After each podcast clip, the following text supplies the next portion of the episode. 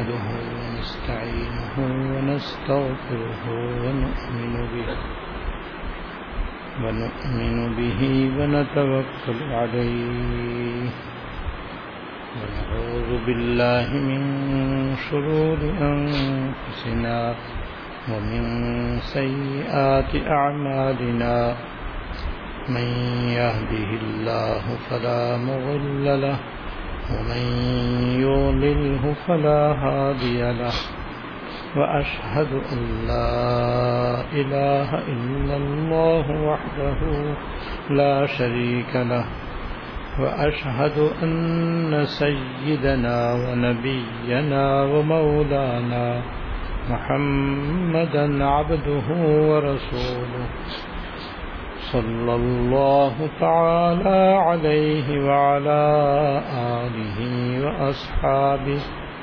وعلى آله وأصحابه وبارك وسلم وبارك وسلم تسليما كثيرا كثيرا أما بعد، فأعوذ بالله من الشيطان الرجيم. بسم الله الرحمن الرحيم.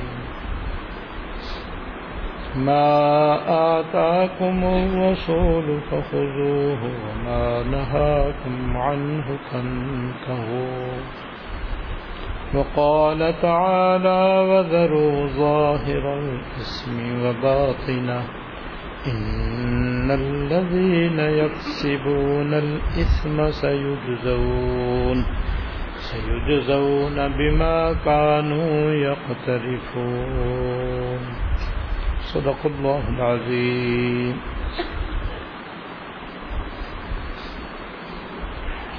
میرے قابل احترام بزرگوں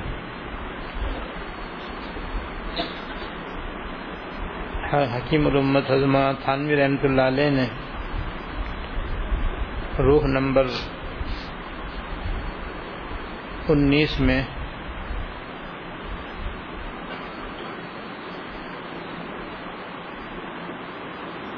حلال آمدنی کے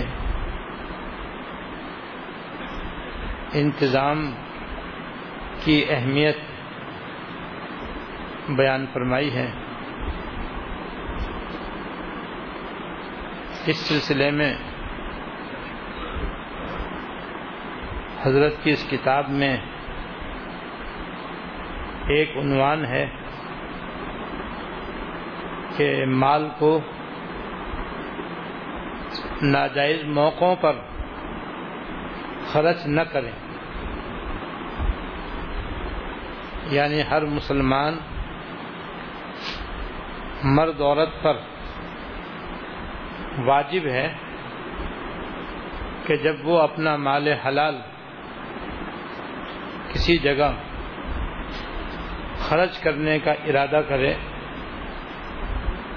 تو پہلے یہ سوچے کہ اس جگہ پیسہ خرچ کرنا، روپیہ خرچ کرنا جائز ہے یا نہیں؟ اگر جائز ہو تو بقد زود بلا شبہ خرچ کر لے اور اگر ناجائز ہو تو ہرگز ہرگز خرچ نہ کرے یہ بھی ضروری ہے۔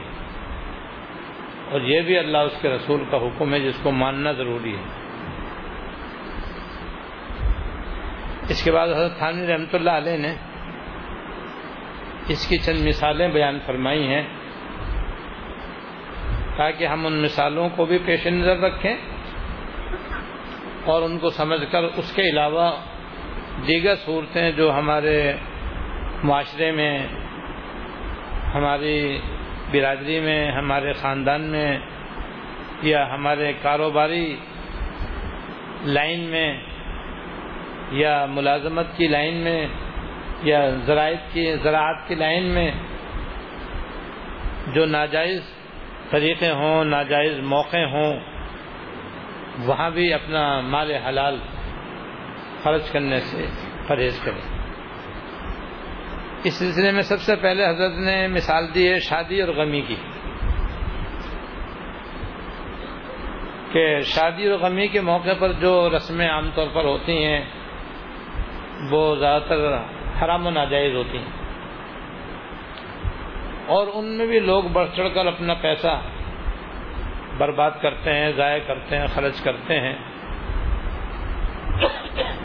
تو ایسے ناجائز طریقوں میں، رسموں میں مال خرچ کرنے سے بچنا چاہیے یعنی ان رسموں سے بچنا چاہیے۔ شادی کے موقع پر ناجائز طور پر مال خرچ کرنے کی چند صورتیں میں نے گزشتہ منگل کو کر دی تھیں۔ دوسرا موقع ہوتا ہے غم اور رنج کا۔ اور رنج و غم کی بہت ساری صورتیں ہیں۔ ان میں سے جو سب سے اہم موقع ہوتا ہے وہ ہوتا ہے جب کسی کے یہاں کسی کا انتقال ہو جاتا ہے۔ جیسے کسی کے باپ کا انتقال ہو گیا، کسی کی ماں کا انتقال ہو گیا کسی کے بھائی کا انتقال ہو گیا، کسی کی بہن کا انتقال ہو گیا، کسی کی بیوی کا انتقال ہو گیا، کسی کے شوہر کا انتقال ہو گیا، کسی کے بیٹے کا انتقال ہو گیا، کسی کی بیٹی کا انتقال ہو گیا۔ تو بلا شبہ یہ صدمے کا موقع ہوتا ہے اور ہر انسان کو ایسے موقع پر صدمہ ہوتا ہے۔ اور جیسے خوشی انسان کی زندگی کا ایک لازمی حصہ ہے۔ اسی طرح رنج و غم اور کسی کا انتقال ہونا بھی ایک انسان کی زندگی کا لازمہ ہے۔ اس سے نہ کوئی نبی مستثنا ہے، نہ کوئی ولی مستثنا ہے، نہ کوئی کافر مستثنا ہے، نہ کوئی مسلمان مستثنا ہے۔ جو بھی دنیا میں آیا ہے، اس کو صدمہ ضرور ہوگا۔ جیسے کبھی نہ کبھی اسے خوشی بھی ضرور ہوگی۔ اس پر مجھے یاد آیا۔ دنیا کا جو سب سے بڑا بادشاہ گزرا ہے، اس کا نام ہے سکندر ذوالقرنین۔ اللہ باغ نے قرآن شیم میں بھی ان کا ذکر فرمایا۔ سکندر ذوالقرنین۔ اللہ پاک نے ان کو ایسی عظیم سلطنت عطا فرمائی تھی کہ انہوں نے دو سفر کیے تھے زمین کے۔ ایک مشرق کی طرف تو بالکل زمین کے اس کنارے میں پہنچ گئے جہاں سر سورج ڈوبتا تھا۔ اور ایک مغرب کی طرف تو سفر کرتے کرتے دنیا کے اس کونے میں پہنچ، کنارے پر پہنچ گئے جہاں سورج ڈوبتا تھا۔ اور انہوں نے جب سفر کیا تو جہاں یاجوج ماجوج آباد ہے وہاں تک یہ پہنچے۔ جو ایک پہاڑ کے پیچھے آباد تھے اور دو پہاڑوں کے درمیان میں راستہ تھا، وہاں سے آ کر کے دوسرے انسانوں کو تکلیف پہنچایا کرتے تھے۔ جب یہ حضرت وہاں پہنچے، تو ان سے ان لوگوں وہاں کے لوگوں نے شکایت کی کہ حضرت اس پہاڑ کے پیچھے یاجوج ماجود آباد ہیں۔ اور یاجوج ماجود بھی انسان ہیں، حضرت آدم علیہ السلام کی اولاد ہیں۔ لیکن انتہائی جنگلی، انتہائی خونخوار اور ان پڑھ جاہر قسم کے لوگ ہیں۔ بس انسانیت انسان ہیں تو، لیکن انسانیت کی کوئی بات ان کے اندر نہیں دے، نہیں ہے۔ اس لیے وہ جب آتے تھے تو بس وہ مارنا، دھاڑنا، قتل کرنا، لوٹ مار کرنا، بس یہ کام ان کا ہوتا۔ ان لوگوں نے شکایت کی، حضرت آپ ہمارے ان کے درمیان کوئی رکاوٹ کھڑی کر دیں تاکہ ان کا یہاں پر آنا جانا بند ہو جائے۔ تو انہوں نے لوگوں کے تعاون سے پھر ان دونوں پہاڑوں کے درمیان ایک سیسا پلائی ہوئی دیوار کھڑی کر دی۔ جس کو یاجوج ماجوج توڑ نہیں سکتے۔ لیکن یہ ہے کہ جب قیامت قریب آئے گی تو پھر وہ دیوار گر جائے گی اور پھر یہ یاجوج ماجوج وہاں سے نکلیں گے اور زمین زمین میں پھیل جائیں گے اور فساد مچائیں گے اور لوگوں کو قتل کریں گے۔ تو اتنے بڑے بادشاہ گزرے ہیں۔ جب ان کا انتقال ہو گیا تو انہوں نے مرنے سے پہلے دو وصیتیں کی۔ اور جس وقت ان کا انتقال ہوا، ان کی والدہ زندہ تھی ظاہر ان کی والدہ کے لیے کتنا بڑا صدمہ تھا کہ ماں باپ کے لیے ایک تو کہ بیٹا فوت ہو جائے اور پھر بیٹا بھی ایسا کہ روئے زمین کا بادشاہ تو ان کی ماں کے لیے تو بہت بڑا صدمہ تھا۔ تو انہوں نے اپنی والدہ کی تسلی کے لیے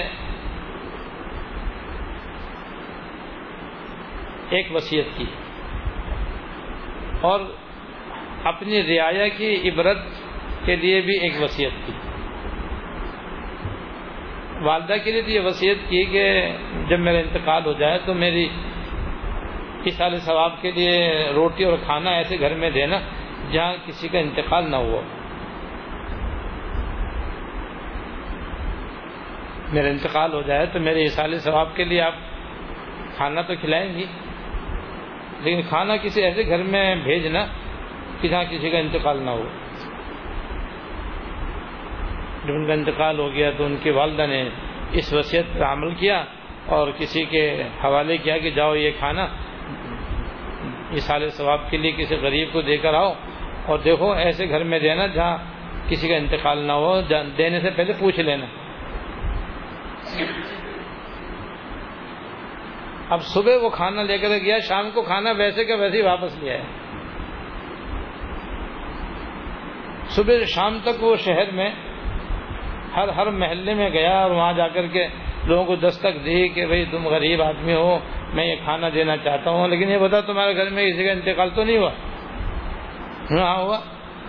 اب جس گھر میں جائیں، کوئی کہ میرے باپ کا انتقال ہو گیا، کوئی کہتا ہے میری ماں کا انتقال ہو گیا، کوئی کہ میرے بھائی کا انتقال ہو گیا، کوئی کہ میرے بیٹے کا انتقال ہو گیا، کوئی کہ میری بیٹی کا انتقال ہو گیا۔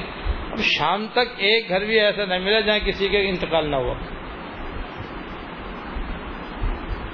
سالن روٹی جیسے گیا تھا ویسے ہی واپس آ گیا جب واپس آیا اور لانے والے نے کہا کہ اماں کوئی گھر خالی نہیں ہے جہاں کسی کا انتقال نہ ہو۔ تو ان کی والدہ کو صبر آ گیا کہ اکیلے میرے گھر میں میرے بیٹا فوت نہیں ہوا، اوروں کے بھی ہزاروں بیٹے اور بیٹیاں فوت ہو چکے ہیں۔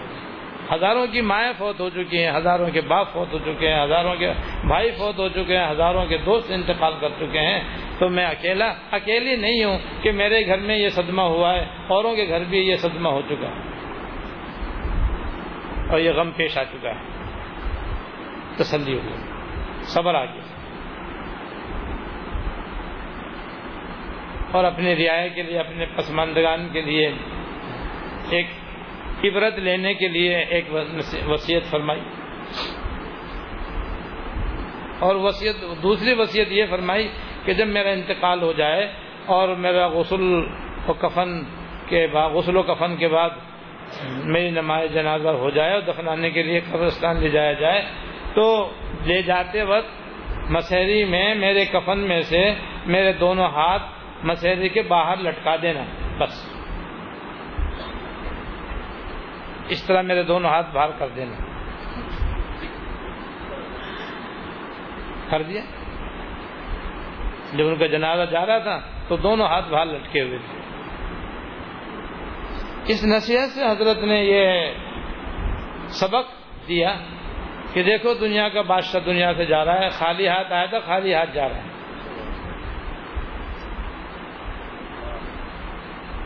اتنا بڑا بادشاہ بھی دنیا سے نہ اپنا گھر لے کر جا رہا ہے، نہ اپنی دکان لے کر کے جا رہا ہے۔ نہ اپنا مکان لے کر کے جا رہا ہے، نہ اپنا کارخانہ لے کے جا رہا ہے۔ دونوں ہاتھ سے خالی جا رہا ہے۔ یاد رکھو، تم بھی دنیا سیدھا چھوڑ کر کے جاؤ گے۔ لہذا اس دنیا کو اپنے دل میں جگہ مت دینا۔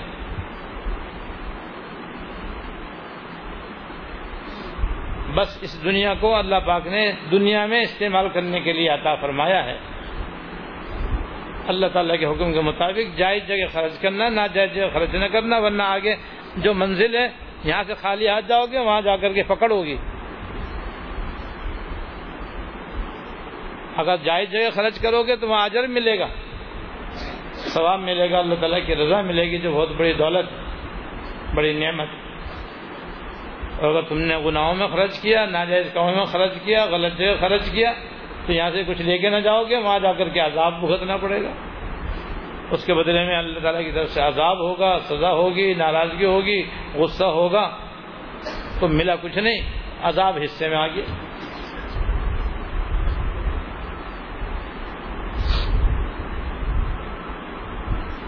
تو یہ دو انہوں نے نصیحتیں فرمائی۔ تو واقعی یہ دونوں نصیحتیں اگر ہم لے لیں تو آج ہی ہماری صلاح ہو جائے۔ اور یہ جو شادی اور غمی کے موقع پر آدمی کو غلط جگہ مال خرچ کرنے کا جوش اٹھتا ہے، وہ سارا جوش جو ہے نا ختم ہو جائے۔ یہ روپیہ، پیسہ، مال حلال تو امانت ہے اللہ تعالیٰ کی ہمارے پاس۔ آخرت میں اس کی جواب دہی ہے۔ ہم آزاد نہیں ہیں کہ اپنی مرضی سے جس طرح چاہیں، جہاں چاہیں، اس کو خرچ کر دیں۔ ہر حال میں ہم اس بات کے پابند ہیں کہ جہاں پر خرچ کرنے کی شرح اجازت ہو، خرچ کریں۔ اور جہاں خرچ کرنا ناجائز ہو، حرام ہو، بالکل خرچ نہ کریں۔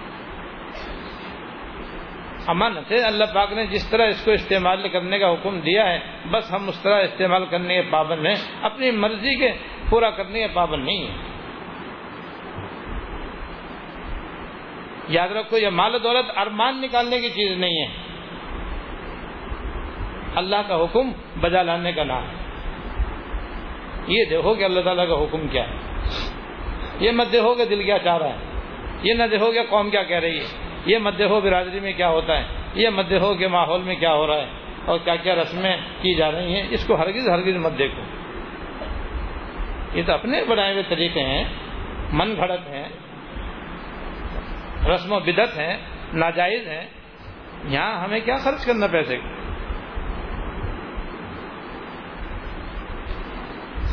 تو آدمی کا دوسرا موقع زندگی کا ہوتا ہے غم اور صدمے والا۔ بالخصوص جب کسی کا انتقال ہو جائے۔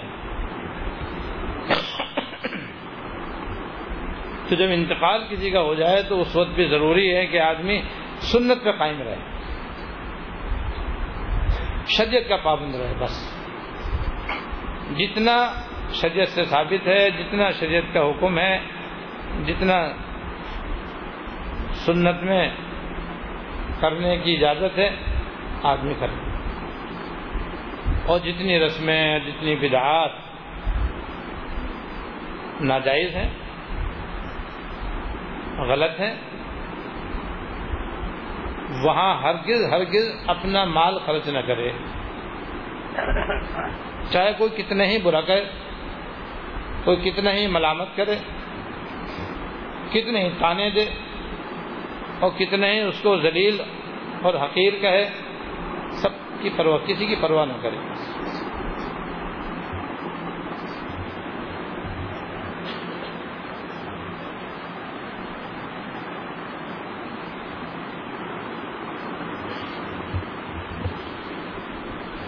لیکن جب ہم اپنے معاشرے میں غور کرتے ہیں اور اس پر نظر ڈالتے ہیں تو پتہ چلتا ہے کہ کتنی ہی ناجائز رسمیں ہمارے خاندانوں میں، برادریوں میں اور ہمارے گرد و پیش میں رائج ہیں جہاں لاکھوں روپے خرچ ہوتے اور یہ لاکھوں روپے خرچ کرنا سراسر گنا ہوتا ہے اور ناجائز ہوتا ہے سب۔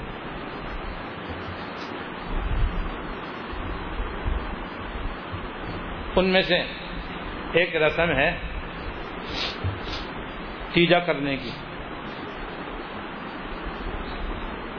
جب کسی کا بھی انتقال ہو جائے گا تو اس کے میت والے یعنی جس کا انتقال ہو، ان کے میت کے گھر والے تیسرے دن ایک دعوت کرتے ہیں۔ جس کو کہیں رتیجا کہتے ہیں، کہیں کڑوی روٹی کہتے ہیں، کہیں خیرات کہتے ہیں، کہیں اور کچھ کہتے ہیں۔ اور وہ بڑے دھوم دھام سے کی جاتی ہے۔ ساری قوم، ساری برادری تیسرے دن ضرور جمع ہوتی اور پھر اس طرح دھوم دھام سے دعوت ہوتی جیسے کہ ولیمے کی دعوت ہوتی ہے۔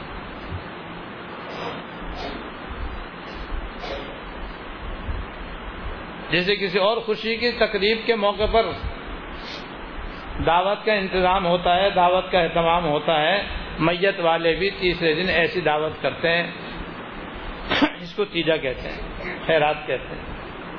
جس میں امیروں کو بھی بلایا جاتا ہے، غریبوں کو بھی بلایا جاتا ہے رشتے داروں کو بھی بلایا جاتا ہے، دوستوں کو بھی بلایا جاتا ہے، محلے والوں کو بھی بلایا جاتا ہے، پڑوسیوں کو بھی بلایا جاتا ہے۔ جو نہ آئے تو اس کے اوپر لان تان ہوتی، ملامت کی جاتی ہے، برا بلا کہا جاتا ہے۔ اور جب تک یہ دعوت نہیں ہو جاتی، میت والے نہ کارخانہ کھول سکتے ہیں، نہ دکان کھول سکتے ہیں، نہ کوئی ملازمت پہ جا سکتا ہے۔ یہ بھی ایک پابندی اس کے ساتھ اور ہے کہ تین دن تک کاروبار بند، دکان بند، کارخانہ بند، فیکٹری بند، ملازمت ختم۔ تین دن تک میت والوں کو بھی گھر میں بیٹھنا ایسا ہے جیسے فرض نماز۔ اور کرنا دھرنا کچھ نہیں سوائے غیبتیں کرنے کے سوائے فضول باتیں کرنے کے سوائے تبصرے کرنے کے سوائے باتیں بنانے کے اور کچھ نہیں۔ برائے نام کہیں کہیں قرآن شریف کی تلاوت اور تصویر گھما دی جاتی۔ وہ برائے نام۔ عورتیں، عورتوں میں بیٹھی ہوئی بس ہانک رہی ہیں۔ مرد مردوں میں بیٹھے ہوئے ہانک رہے ہیں۔ وہ بیٹھنے والے بھی اپنے کاروبار سے فارغ اور جن کی یہاں میت ہوئی ہے، ان کا تو ہے ہی۔ فارغ ہو کے بیٹھنا۔ تو ایک تو یہ تین دن کی اس طریقے سے پابندی کر کے بیٹھنا یہ بھی لازمی سمجھا جاتا ہے۔ یہ بھی ایک مستقل رسم ہے اور بدت ہے جو کہ ناجائز۔ سنت طریقہ یہ۔ سنت طریقہ یہ۔ کہ جب کسی کا انتقال ہو جائے اور اس کو قبرستان میں سنت کے مطابق دفنا دیا جائے، تو قبرستان سے واپس ہو کر کے میت والے اپنے کاروبار میں، اپنے گھر میں، اپنی دکان پہ جائیں۔ قبرستان میں جانے والے اپنے اپنے گھروں کو جائیں، اپنے اپنے کاروبار میں جائیں، اپنے اپنی دکان پہ جائیں، اپنے اپنے کام میں جا کر کے لگ جائیں۔ سنت طریقہ تو یہ زیادہ ہی گھر والوں کو صدمہ ہے، غم ہے۔ تو بھائی وہ بہت سے بہت ایک دن کے لیے اپنے گھر میں بیٹھ جائیں تاکہ جو تعزیت اب تک نہ کر سکے ہوں، وہ آسانی سے کر لیں۔ اور جو لوگ اس کے جنازے میں شریک نہیں ہوئے، انہوں نے تعزیت نہیں کی ہے، تو وہ جب جس کو موقع ملے شہر والوں کے لیے تین دن مقرر ہے تین دن کے اندر اندر میت والے جس کو جہاں ملے، کسی کو دکان پہ ملے تو دکان پہ جا کے تعزیت کر لے جائے ملازمت میں ملے تو وہاں جا کے تعزیت کر لے، اور مسجد میں ملے تو وہاں تعزیت کر لے، بازار میں ملے تو وہاں تعزیت کر لے، گھر میں ملے تو وہاں تعزیت کر لے، وہ تین دن کے اندر اندر شہر والے تعزیت کر سکتے ہیں۔ تین دن شہر والوں کی تعزیت کے ہیں، میت والوں کے بیٹھنے کے نہیں ہیں۔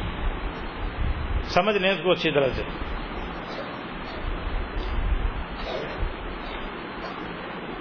اور جو شہر والے نہیں ہیں، دوسرے شہر میں یا سفر میں وہاں ان کو انتقال کی اطلاع مل ہے تو اول تو وہاں سے بھی موبائل پر اور ٹیلی فون پر وہ وہاں سے تعزیت کر سکتے ہیں، آنے کی ضرورت نہیں۔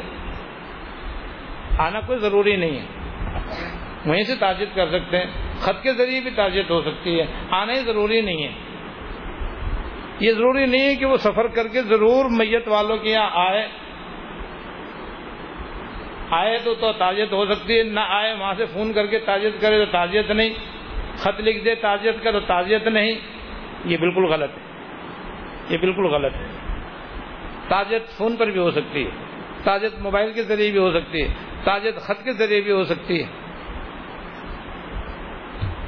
لیکن اگر کوئی آنا ہی چاہتا ہے جیسے بہت ہی قریبی ہوتے ہیں تو بھائی ان کے لیے تو آنا ہی مناسب ہوتا ہے بعض مرتبہ۔ تو اگر آئیں تو وہ تین دن کے بعد بھی آ سکتے اور تین دن کے بعد آ کر کے بھی تعزیت کر سکتے ہیں۔ تو باہر والوں کے لیے تین دن سے زیادہ بھی گنجائش ہے کہ وہ آ کر تعزیت کر لیں شہر والوں کے لیے۔ بس تین دن ہے۔ تین دن کے بعد اب شہر والوں کا حق ختم ہو گیا۔ تین دن کے بعد اب شہر والے تعزیت نہیں کریں گے۔ تین دن ہے ان کے لیے بس۔ یہ کہیں نہیں ہے کہ میت والے لوگوں کی تعزیت کے واسطے تین دن تک ضرور اپنے گھر میں اعتکاف کریں اور ضرور ہی تعزیت کے لیے بیٹھیں اور سارے کام چھوڑ دیں۔ اور اکثر ایسا ہوتا ہے گھروں کے اندر گنجائش نہیں ہوتی تو گلی کے اندر شامیانہ لگا کر کے وہاں بیٹھک ہوتی اور سارے آنے جانے والوں کو تکلیف اور پریشانی۔ ہوتی وہاں سے کوئی اسکوٹر نہیں گزر سکتا، کوئی گاڑی نہیں گزر کر سکتی، لوگ نہیں گزر سکتے، عورتیں نہیں گزر سکتی، راستہ بند۔ کیا انتقال ہو گیا؟ بھائی تعزیت کے لیے شامیانہ لگایا ہوا یہ اس طرح سے تعزیت خاطر لوگوں کا راستہ روکنا نہ چاہیے ان سب طریقوں سے بچنے کی ضرورت تو اسی میں ایک مال خرچ کرنے کا بھی موقع ہے کہ وہ تیسرے دن پھر میت والوں پر یہ لازم ہے کہ وہ برادری کی دعوت کریں۔ نہیں کریں گے تو علامان والا پھر نہ کریں تو وہی قیامت آ جائے۔ لوگ تانا دیں گے، کھایا ہے کھلایا نہیں۔ کھا کھا کے بیٹھ گئے، پیٹ موٹے کر لیے۔ اب آیا کھلانے کا تو غائب ہو گئے۔ اب سنت یاد آئی ہے۔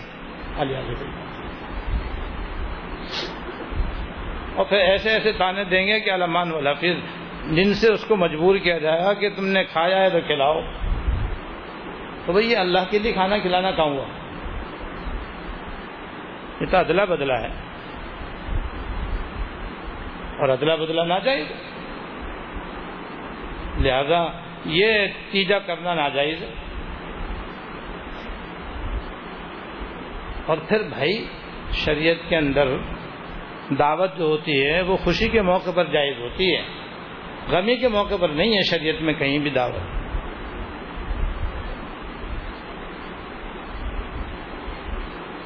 اور یہ تیجا جو ہے، یہ غمی کے موقع پر شاندار دعوت کا نام ہے۔ زبردست دعوت کرنے کا نام ہے۔ تو یہ تو شریعت کے حکم کو بدلنا ہو گیا۔ بھائی ولیمے کا موقع، خوشی کا موقع ہے۔ ختم قرآن کا موقع، خوشی کا موقع ہے۔ کسی کو اللہ تعالیٰ نے کوئی عظیم نعمت عطا فرما دی، جیسے حج کر لیا، اس نے عمرہ کر لیا یا کوئی اور اللہ نے نعمت عطا فرما دی، خوشی کا موقع ہے، دعوت کر لو۔ شریعت نے خوشی کے موقع پر دعوت کو جائز قرار دیا ہے۔ غم کے موقع پر دعوت کو جائز قرار نہیں دیا۔ یہ تیجا تو دس میں غمی کے موقع پر ہوتا ہے۔ تیسرے، یہ غمی کے موقع پر دعوت کرنا یہ ہندوؤں کا طریقہ ہے۔ یہ ہندوؤں سے یہ دعوت جو ہے مسلمانوں کے اندر آئی ہے۔ ہندو اپنے غمی کے موقع پر دعوت کرتے ہیں۔ اور ہندوؤں کا طریقہ اختیار کرنا مسلمانوں کے لیے جائز نہیں۔ اس لیے تیجا کرنا جائز نہیں۔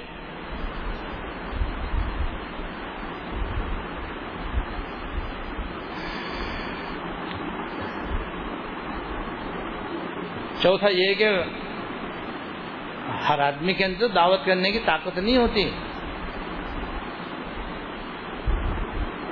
جن کا انتقال ہوتا ہے، اس میں کوئی مالدار ہوتا ہے، کوئی غریب ہوتا ہے، کوئی درمیانہ درجے کی حیثیت کا حامل ہوتا ہے۔ لیکن یہ دعوت سب پہ یکساں فرض سمجھی جاتی، لازم سمجھی جاتی۔ اس کو نہیں دیکھا جاتا یہ غریب آدمی ہے۔ یہ متوسط درجے کا آدمی ہے، یہ امیر آدمی ہے، لازمی ہے دعوت، بس کرنی ہے تیجا لازمی ہے۔ نتیجہ یہ کہ جو غریب آدمی ہے وہ بھی کرنے پہ مجبور ہے، کیونکہ وہ کھا چکا۔ درمیانے درجے کا آدمی بھی مجبور ہے کیونکہ وہ کھا چکا۔ ہے اور یہ کڑوی گولی نکل چکا ہے، جس، اس دعوت کا نام کڑوی روٹی بھی ہے۔ کڑوی روٹی اس لیے کہتے ہیں کہ بادل ناخواستہ آدمی کو کرنی پڑتی ہے۔ یعنی انسان میں حیثیت نہیں ہے، طاقت نہیں ہے، باپ کا انتقال ہوا ہے، ماں کا انتقال ہوا ہے صدمے سے نڈال ہے، غم سے چور چور ہے، طبیعت کہاں چاہ رہی ہے کہ وہ دعوت کرے، لیکن اب کیا کریں کہ قوم اور برادری نے اس کو فرض واجب سے بھی بڑا درجہ دے رکھا ہے۔ لہٰذا بادل ناخواستہ کڑوی گولی کی طرح کرنی پڑتی ہے۔ اس لیے کڑوی روٹی کہتے ہیں اسے۔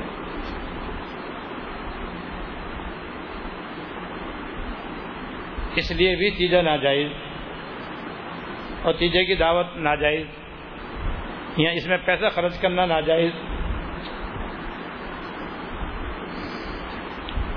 اور جیسے میں نے عرض کیا کہ بعض دفعہ حیثیت نہیں ہوتی تو پھر آدمی اگر قرضہ لیتا ہے اور بعض مرتبہ سودی قرض لیتا ہے سودی قرض لے کر کے اپنی قوم برادری کا پیٹ بھرتا ہے کہ بھائی یہ مانیں گے نہیں، یہ پھر جینا نہیں دیں گے۔ کیونکہ بس ساری زندگی تانے ملیں گے، اس کو بھی، اس کی نسل کو بھی۔ تیرے باپ نے کیا کہتے ہیں؟ تیزا نہیں کیا تھا۔ ہم نے تو کیا تھا۔ ہمارا کھانا کھا لیا، اپنا نہیں کھلایا۔ تو نہ وہ خود جی سکے گا، نہ اس کی اولاد جی سکے گی۔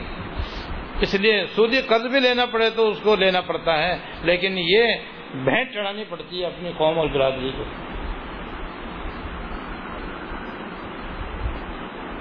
اور اسی طرح بعض مرتبہ یہ ہوتا ہے کہ مرنے والے کے وارثوں کے اندر نابالغ بچے بھی ہوتے ہیں، نابالغ بچیاں بھی ہوتی ہیں۔ اور بعض مرتبہ بالغ ورثہ ہوتے ہیں لیکن وہ موجود نہیں ہوتے، دوسرے ملک میں۔ تیسرا دن تو جلدی سے آ جاتا ہے۔ وہ پہنچے ہی نہیں، یا ان کا آنے کا ارادہ ہی نہیں، اور ان کا آنا کو ضروری بھی نہیں۔ تو دیگر برسا کی رضامندی کے بغیر اور خاص طور سے نابالغ بچوں، بچیوں کی، کے وراثت کے پیسے بھی اسی دعوت میں استعمال ہوتے ہیں۔ کیونکہ پسماندگان کے پاس تو بس مرنے والے کا پیسہ ہے، اپنا پیسہ تو اتنا ہے۔ نہیں ابا جو چھوڑ گئے، اب ان کی اولاد جو ہے تیجے میں وہی ابا کے چھوڑے ہوئے پیسے جو ہیں وہ استعمال کر رہے ہیں، اسی سے دعوت ہو رہی ہے۔ اور بارہ میں کہہ چکا ہوں کہ ہمارے یہاں عورتوں کو وراثت دینے کا تو رواج ہی نہیں ہے۔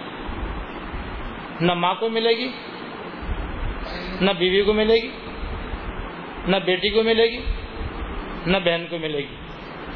جبکہ ان چاروں عورتوں کا حصہ اللہ تعالیٰ نے قرآن شریف میں مقرر فرمایا ہے۔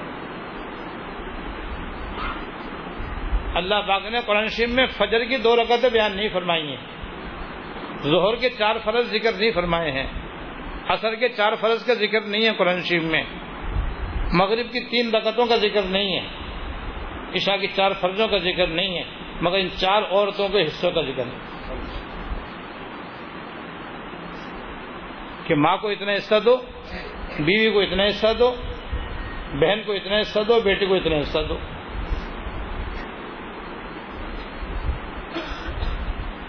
ان کو کوئی نہیں دیتا حصہ، اور ان کے حصے جناب بعض تیجے کے اندر بھی استعمال کر لیتے حرام ہے یا نہیں؟ نہیں تو میں کہہ رہا ہوں حرام ہے۔ نابالغ بچوں کا، یتیموں کا مال اس طریقے سے حرام کھانا ناجائز۔ یہ برادری اور قوم کے لوگ یہ حرام خور ہیں، یہ سب جو اس طرح حرام کھاتے ہیں، وارثوں کے مرنے والے کے وارثوں کا مال اس طریقے سے کھاتے ہیں۔ لوگوں کو یہ خیال نہیں آتا کہ منع کریں کہ بھائی یہ تمہارے باپ کا انتقال ہوا ہے، یہ تمہارے پاس جو کچھ مال ہے، تمہارے باپ کا ہے، یہ تو اب بارشوں کا ہو گیا، بارشوں میں تقسیم کرو اس کو۔ اور ہرگز تیجا مت کرو۔ لیکن یہی مسلمانوں کی برادریاں ہیں، مسلمانوں کے خاندان ہیں، مسلمانوں کے کیا کہتے ہیں رشتے دار ہیں، وہ سب کیا کہتے ہیں، تیجے کے عام طور پر حامی ہوتے ہیں۔ اور کوئی منع کرنے والا ہو تو بس پھر تان و تشنی کی بارش کرتے لیکن کرتے رہو کل انتقال تو ہونا۔ مرنے کے بعد پتہ چلا ہے، جس نے بھی اس طریقے سے حرام لقمے کھائے ہیں، وہ سب ان کو ہاتھ کے انگارے ہیں جو وہاں مرتے ہی سامنے آ جائیں گے انشاءاللہ۔ اللہ بچائے۔ تو بعض مرتبہ اس تیجے کے اندر اور چالیسویں کے اندر اور برسی کے اندر یہ وارثوں کا مال بھی استعمال ہوتا ہے جو ان کی رضامندی کے بغیر استعمال ہوتا ہے۔ اول تو نہ خود ناجائز، پھر اس کے اندر وارثوں کی اجازت کے بغیر ناحق ان کا مال اس میں استعمال کرنا ناجائز۔ جو کتنا زبردست ناجائز موقع ہے اپنے مال خرچ کرنے کا یہ۔ اگر وارث کا مال نہ ہو تو اپنا مال خرچ کرنا بھی ناجائز ہے۔ کیونکہ چیزیں کرنا ہی ناجائز ہے۔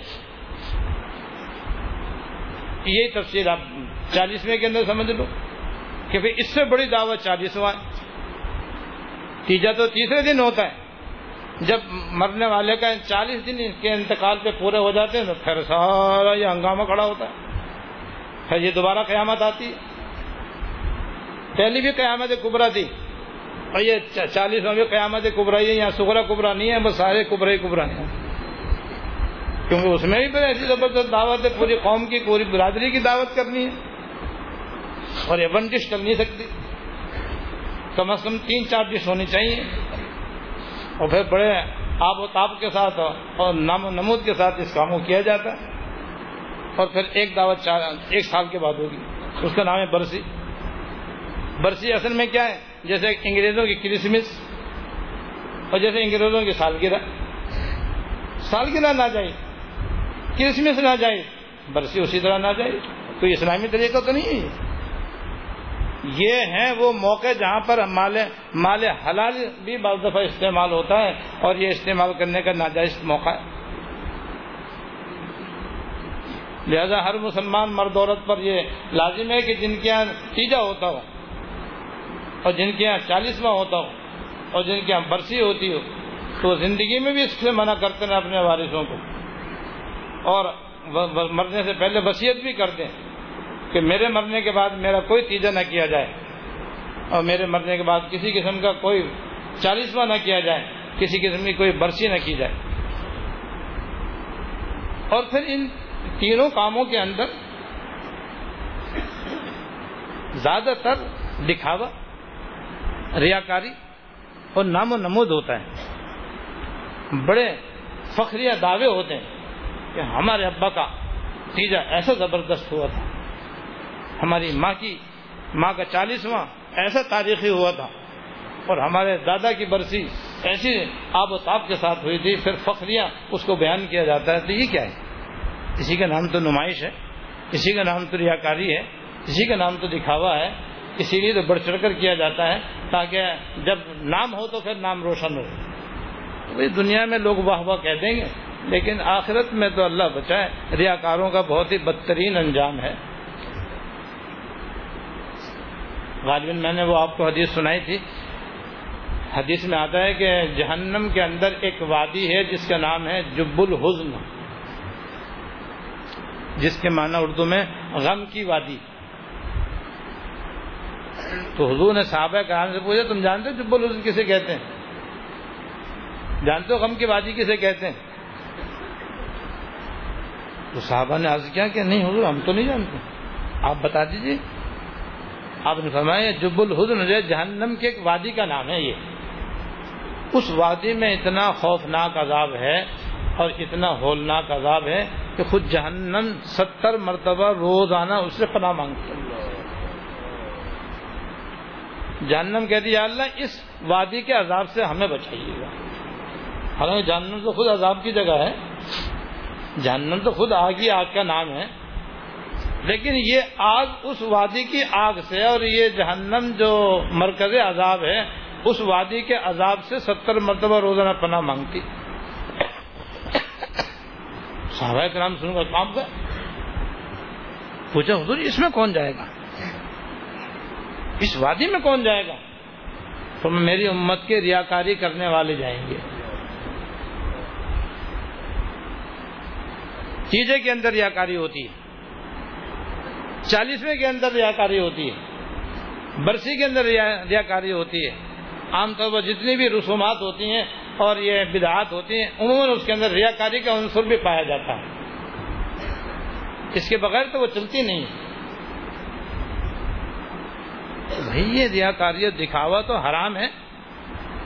جب حرام ہے تو جیسے ریاکاری سے بچنا ضروری ہے۔ جس کام کے اندر ریاکاری ہوتی ہے، اس سے ہی بچنا چاہیے، جبکہ وہ ناجائز ہو۔ اور یہ تیجا اور چالیسواں اور برسی، یہ تو حرام اور ناجائز رسمیں ہیں جو ہمارے غمی کے موقع پر رائج ہیں۔ اور اچھے خاصے دیندار حاجی نمازی بھی اس کے اندر مبتلا ہے تو حاجی نمازی پھر کس بات کے ہوئے وہ؟ حج کرنے کا مطلب یہ تو نہیں ہے۔ نمازی ہونے کا یہ مطلب تو نہیں ہے کہ برادری کی اور خاندان کی ناجائز رسمیں بھی آدمی کرتا رہے۔ حاجی اور نمازی ہونے کا مطلب ہوتا ہے دینداری اختیار کرنا، شریعت کی تابے داری کرنا، برادری کے ناجائز طریقوں سے اپنے آپ کو بچانا، قوم اور خاندان کے ناجائز طریقوں سے اپنے آپ کو بچانا، یہ مطلب ہوتا ہے دیندار بننے کا۔ اس لیے آدمی کو دیندار بننا چاہیے کہ حرام و ناجائز کاموں سے بچے۔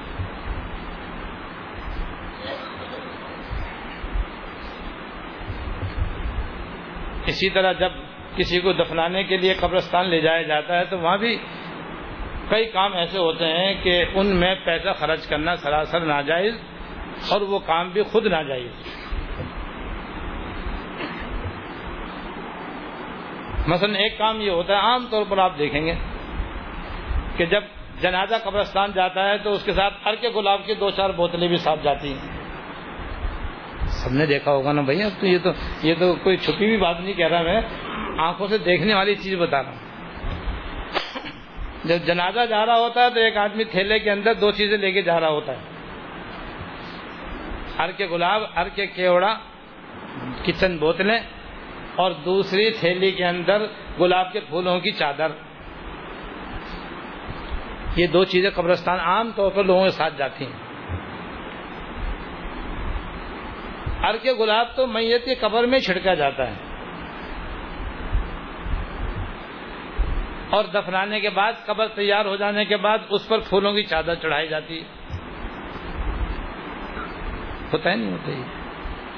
یہ عام طریقہ ہے۔ یہ دونوں ناجائز ہے دونوں کام ناجائز ہے قبر میں ہر کے گلاب چھڑکنا، ہر کے کیوڑا چھڑکنا، یہ ناجائز۔ اور قبر کے اوپر پھولوں کی چادر چڑھانا نہ ناجائز یا کپڑے کی چادر چڑھانا نہ ناجائز قبروں کی چادر کپڑے کی چادر تو بزرگوں کے مزاروں پہ چڑھائی جاتی ہیں۔ وہاں پھولوں کی چادریں بھی چڑھائی جاتی ہیں۔ اور دیکھ لو بزرگوں کے مزارات پر پھولوں کے گلاب کے پھول معلوم ہوتے سارے کھیت کے وہیں پہنچے ہوئے۔ کہ پھول کی پتیوں کے ڈھیر ہوتے ہیں وہاں پر۔ اور کپڑے کی چادریں وہاں پر چڑھی ہوئی ہوتی ہیں۔ لیکن یہ بزرگوں کے ساتھ خاص نہیں ہے، مگر کوئی کسی عام آدمی قبر پہ بھی کپڑے کی چادر چڑھائے تو اس کا بھی یہ حکم ہے کہ چاہے کپڑے کی چادر چڑھائے، چاہے گلاب کے پھولوں کی چادر چڑھائے اور چاہے اندر گلاب کی، گلاب کا ارک وہاں پر ڈالے، سب نہ چاہیے مال حلال یہاں پہ خرچ کرنا ناجائز ہے، بالکل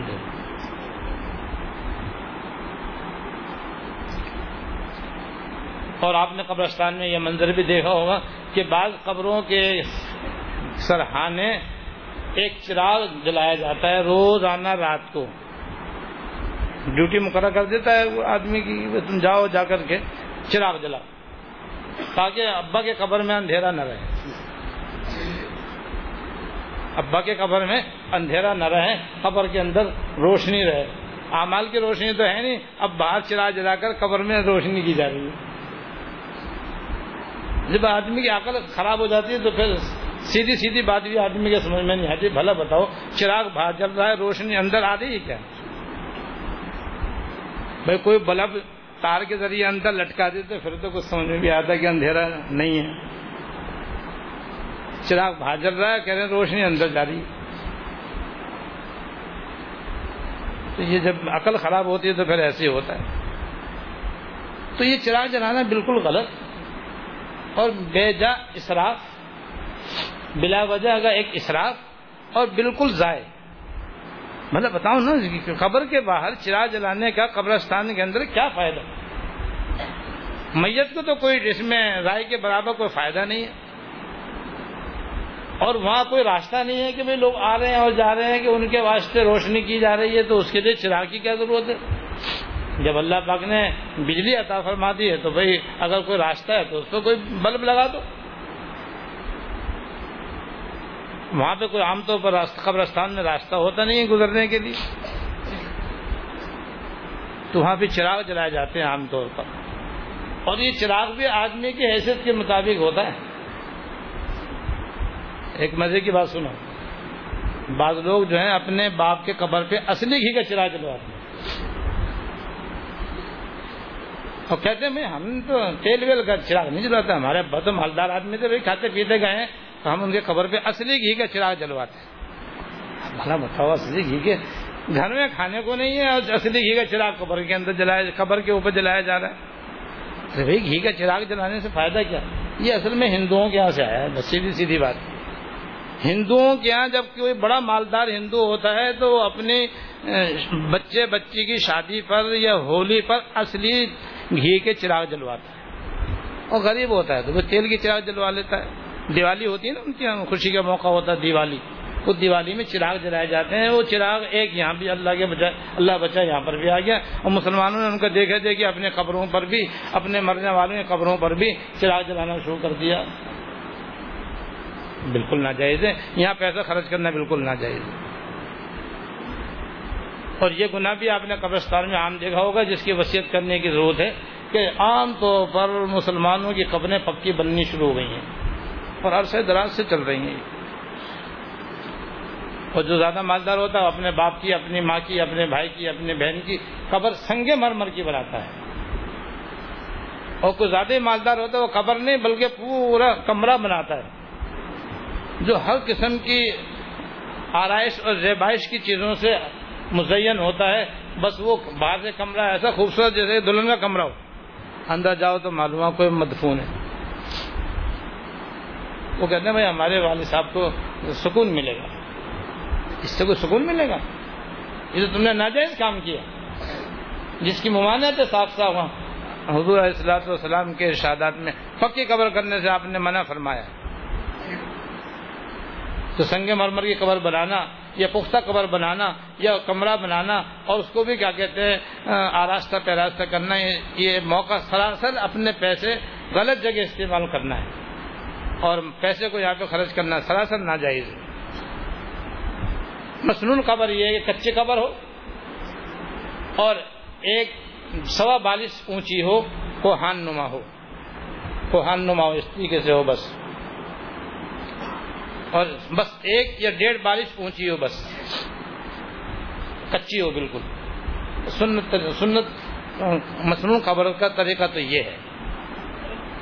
لہذا یہ جو ہمارے ٹیلے بنے ہوئے ہیں، قبرستانوں میں یہ بھی ایک خرابی ہے۔ یعنی بعض قبریں پکی نہیں ہیں، لیکن ٹیلے ٹیلا نما ہے۔ اتنی ساری مٹی ڈال دی کہ وہ جناب دس ہاتھ اونچی، پانچ ہاتھ اونچی، چھ ہاتھ اونچی ٹیلا بن گیا بالکل۔ یہ ٹیلے بنانا بھی صحیح نہیں۔ یہ بھی غلط ہے۔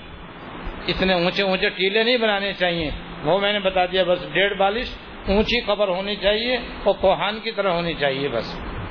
جیسے ہمارے دارالعلوم میں الحمدللہ قبریں بنی ہوئی ہیں، وہ صحیح بنی ہوئی ہیں۔ اس طرح قبریں بنانی چاہیے۔ اور نشانی کے لیے قبر کے سرحانے اگر کوئی نام وغیرہ لکھ دے تو اس کی گنجائش ہے۔ نہ لکھے تو بھی کوئی ضروری نہیں ہے۔ لکھنا چاہے تو نشانی کے طور پر لکھ سکتا ہے۔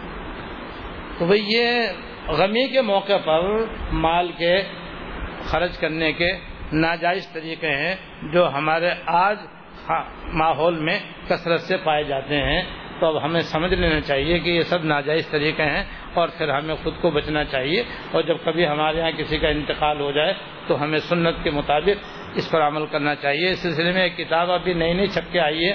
اس کا نام ہے موت کی رسمیں موت کی بدعات اور رسمیں۔ موت کی بدعات اور رسمیں۔ اس کے اندر موت سے متعلق انتقال سے پہلے کیا کیا طریقے ہیں، جس کے اندر مال خرچ کرنا ناجائز ہے، انتقال کے وقت کون کون سے ناجائز طریقے ہیں اور انتقال کے بعد اور دفن کے بعد کون کون سے رسمیں ہیں اور بدعات ہیں جو کہ ناجائز ہیں، جن میں مال خرچ کرنا ناجائز ہے، وہ کتاب آپ لے کے پڑھیں، مطالعہ کریں۔ اللہ تعالیٰ ہم سب کو گناہوں سے بچنے کی توفیق عطا فرمائے۔ واقع دعویٰ الحمد للہ رب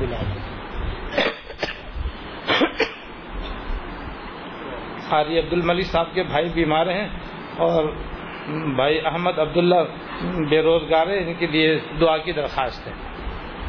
اللهم لك الحمد لا نحصي ثناء عليك انت كما اثنيت على نفسك اللهم لك الحمد لا نحصي ثناء عليك انت كما اثنيت على نفسك اللهم صل على سيدنا ومولانا محمد وعلى ال سيدنا ومولانا محمد وبارك وسلم یا رحم الرحمین یا رب العالمین، یا حی یا قیوم، یا ذل والاکرام، اپنے فضل سے، اپنے کرم سے ہم سب کی کامل مغفرت فرما۔ اپنے فضل سے ہم سب کی مکمل مغفرت فرما۔ یا رحم الرحمین ہم کو دین کی سمجھ عطا فرما۔ یا اللہ دین کی سمجھ عطا فرما۔ آخرت کی فکر عطا فرما۔ اور جتنے کام ایسے ہیں جہاں پر مال خرچ کرنا ناجائز ہے یا اللہ ان کو سمجھنے اور اس کے مطابق وہاں پر مال خرچ کرنے سے بچنے کی توفیق عطا فرما۔ یا اللہ بچنے کی توفیق عطا فرما۔ سب بیماروں کو صحت کامل عطا فرما۔ پریشان حالوں کی پریشانیوں کو دور فرما۔ دنیا اور آخرت کی ہر خیر عطا فرما۔ ہر شر سے پناہ عطا فرما۔ ہم سب کو، سب مسلمانوں کو یا اللہ یا اللہ عافیت دارین عطا فرما۔ عافیت کامل عطا فرما۔ ہماری ساری بیماریوں کو دور فرما۔ ساری پریشانیوں کو دور فرما۔ ہم سب کو اپنی مرضیات پہ چلنے کی توفیق عطا فرما اور خاتمہ کامل و خالص ایمان پر فرما۔ ربنا تقبل منا انك انت السميع العليم وتب علينا انك انت التواب الرحيم صلى الله تعالى على النبي الكريم محمد وعلى اله واصحابه اجمعين امين برحمتك يا ارحم الراحمين